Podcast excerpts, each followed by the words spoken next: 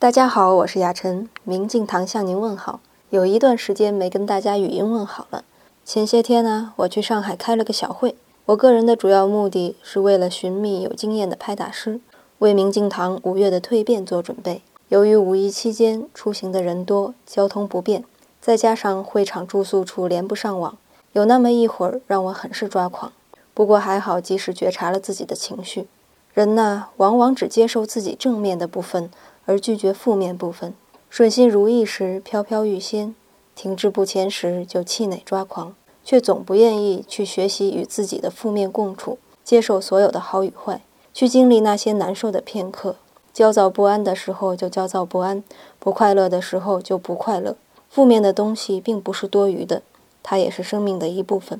唯有接受，才能完整。今天您回复“接受”两个字，接受，给您看文章。如果您是有经验的拍打师，也可以在平台与我们联系，接受。